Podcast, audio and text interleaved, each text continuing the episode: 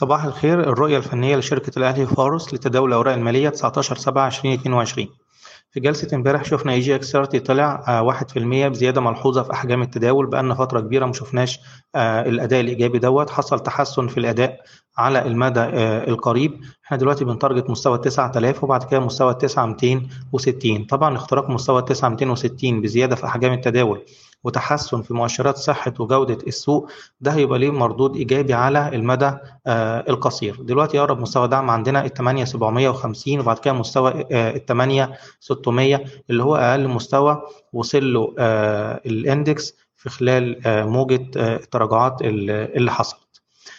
بالنسبة للأسهم أول سهم عندنا أبو قير. ما زال السهم محافظ على مستوى الدعم. المهم عند 21 طول ما إحنا فوق ال 21 في مجال إن إحنا نروح نجرب تاني 22 و22 80 السهم اللي بعد كده سهم CIB على مدار آخر جلستين. السهم قدر إن هو يلاقي support عند ال 35 60 طول ما إحنا فوق المستوى دوت في مجال إن السهم يجرب تاني على ال 38 وال 39 جنيه. السهم اللي بعد كده سهم مصر الجديدة في الحقيقة امبارح السهم طلع بزيادة في أحجام التداول وقفل قرب ال high بتاع الجلسة.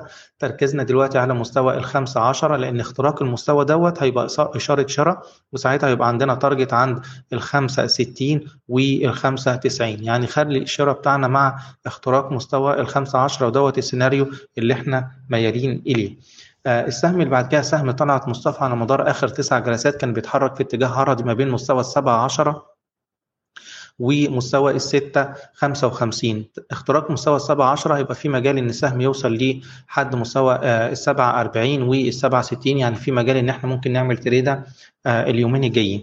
آخر سهم معانا سهم GB Auto. إحنا تركيزنا دلوقتي على مستوى ال 2 72 كان في محاولة امبارح لاختراق المستوى دوت لكن السهم قفل 72 لو قدر إن هو يعدي المستوى بتاع ال 2 72 مع زيادة في أحجام التداول ودوت السيناريو اللي إحنا مايلين إليه هتبقى بالنسبة لنا إشارة شراء. السهم ساعتها هي target مستوى الثلاثه والثلاثه 10 شكرا. إيضاح الشركة غير مسؤولة عن أي قرارات يتم اتخاذها بناء عن هذا التسجيل.